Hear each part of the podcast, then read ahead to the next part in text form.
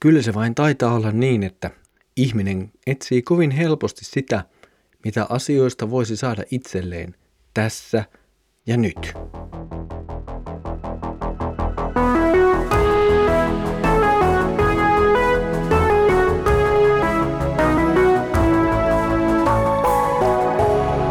Kirjoitusten pauloissa. Tervetuloa taas mukaan Kirjoitusten pauloissa Raamattu-podcastin pariin. Minä olen Mikko ja katselen teidän kanssanne yhdessä Markuksen evankeliumia. Mukavaa, että olet löytänyt itsesi taas mukaan. Edellisellä kerralla tutkimme Jeesuksen ja opetuslasten välistä keskustelua, jossa keskeisenä teemana oli pääsy Jumalan valtakuntaan, siis oikeastaan ikuinen elämä. Tänään jatkamme tuota keskustelua ja nyt Pietari alkaa kysellä palkkaa kaikesta siitä, mitä opetuslapset ovat antaneet Jumalan valtakunnan hyväksi. Luemme Markuksen evankeliumin 10. luvun jakeet 28-31. Silloin Pietari puuttui puheeseen ja kysyi, entä me? Me olemme luopuneet kaikesta ja seuranneet sinua. Jeesus vastasi, totisesti, kuka ikinä minun tähteni ja evankeliumin tähden on luopunut talostaan, veljistään tai sisaristaan, äidistään, isästään tai lapsistaan tai pelloistaan, saa satakertaisesti. Nyt tässä maailmassa taloja, veljiä, sisaria, äitiä ja lapsia ja peltoja, tosin myös vainoa, ja tulevassa ajassa hän saa ihan kaikki sen elämän. Mutta monet ensimmäiset tulevat olemaan viimeisiä ja viimeiset ensimmäisiä.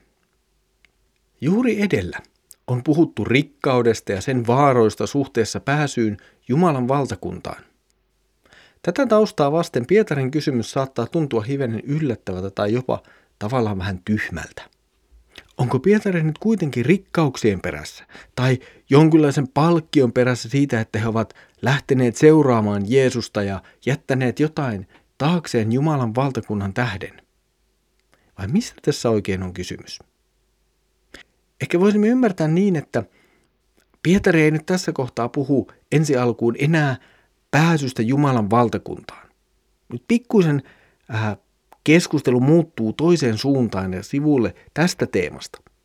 Nimittäin Pietarin lähtökohta näyttäisi nyt olevan se, että hän ja muut opetuslapset ovat Jeesuksen seuraajia. He ovat lähteneet Jeesuksen seuraan ja he ovat jo Jumalan valtakunnassa.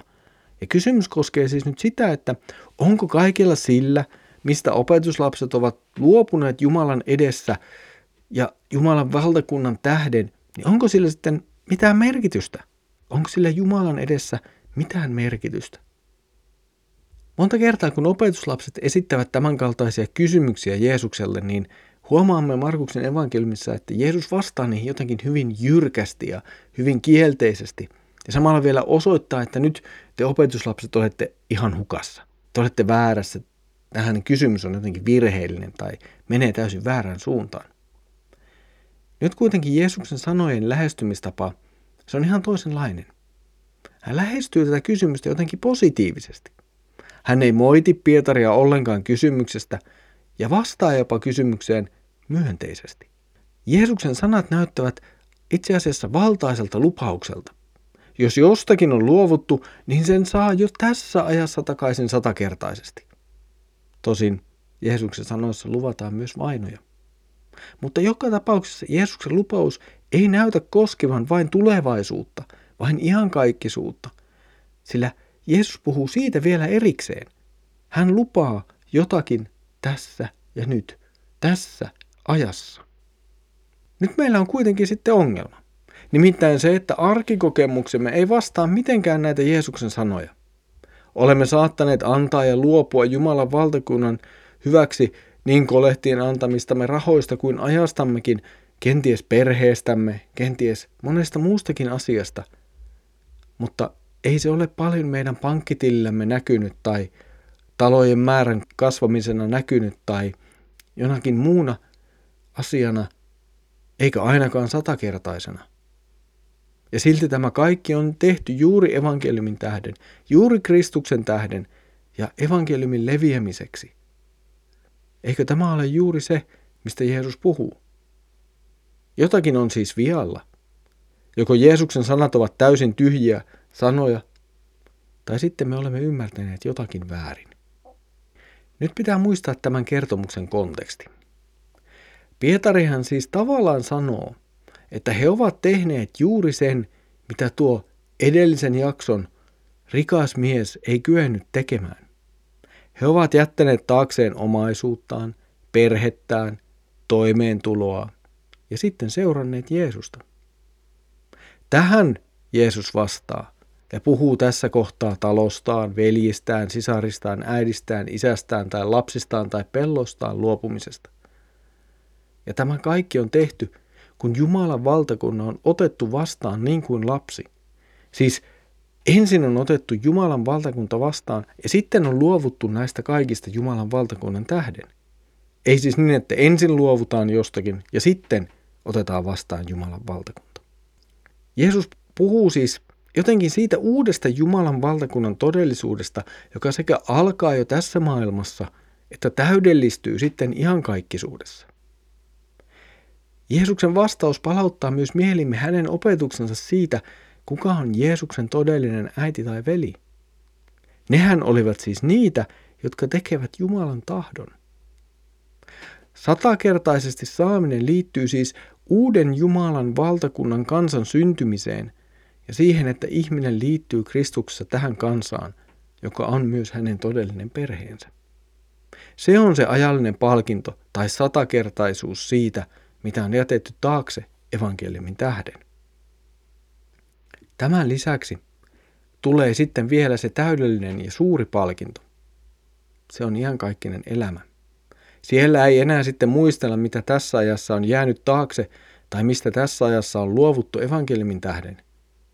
Näin päästään taas siihen, mikä on ollut näissä keskusteluissa keskuksessa. Se on ikuinen elämä ja miten sen saa omakseen. Jeesus on näyttänyt, miten se on ihmiselle mahdotonta, mutta Jumalalle mahdollista. Rikas mies ei pystynyt ottamaan vastaan Jumalan valtakuntaa, mutta opetuslapset on tuotu siihen sisään. Ja lopulta kaikki keskittyy taas Jeesukseen. Se menetys, mikä ajallisesti joko luopumisena tai vainona tulee uskovan osaksi, tulee täysin korvatuksi Jumalan valtakunnassa, johon päästään sisään nimenomaan Jeesuksessa. Jeesuksen viimeiset sanat ensimmäisestä ja viimeisestä korostavat juuri tätä asiaa. Ja samalla se tyrmää sen lähtökohtaisen taustaajatuksen, joka Pietarilla on hyvinkin saattanut olla kysymystä esittäessään. Eli siis sen, että kun he ovat nyt luopuneet niin paljon, he ovat antaneet ja luopuneet niin paljosta, niin kai heille sitten on varattuna jokin erityinen paikka tai jotakin erityistä Jumalan valtakunnassa. Ja tässä Jeesus siis muistuttaa uudelleen Jumalan valtakunnan arvojärjestyksestä, jossa pienet lapset ovat suuruuden merkki ja jossa palveleminen on suuruutta.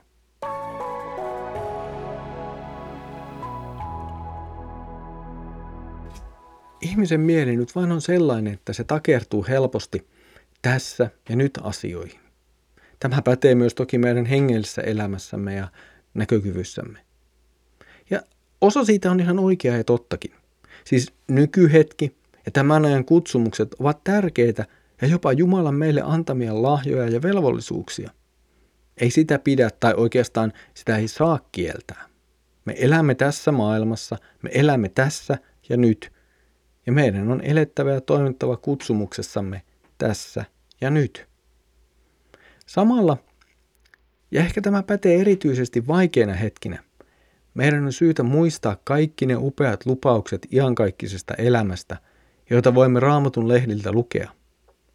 Ne voivat antaa meille voimia, rohkaisua ja lohdutusta tämän maailman keskellä ja sen taakkojen alla. On siis syytä asettaa eteensä jonkinlainen perspektiivi. On olemassa tärkeä tässä ja nyt. Siis tässä ja nyt on oikeasti tärkeää ja olennaista. Emme voi ohittaa sitä iankaikkisuudella. Mutta sitten on oikeasti olemassa myös iankaikkisuus. Se on se päämäärä, jota kohti me olemme menossa. Ja se on se kaikkein tärkein päämäärä. Tässä oli tämänkertainen kirjoitusten pauloissa Raamattu podcast. Mukavaa, että olet jälleen ollut yhdessä mukana katselemassa Markuksen evankeliumia. Seuraavalla kerralla – Jeesus puhuu kolmannen kerran opetuslapsilleen tulevasta kärsimyksestään, kuolemastaan ja ylösnousemuksestaan. Siitä siis seuraavalla kerralla.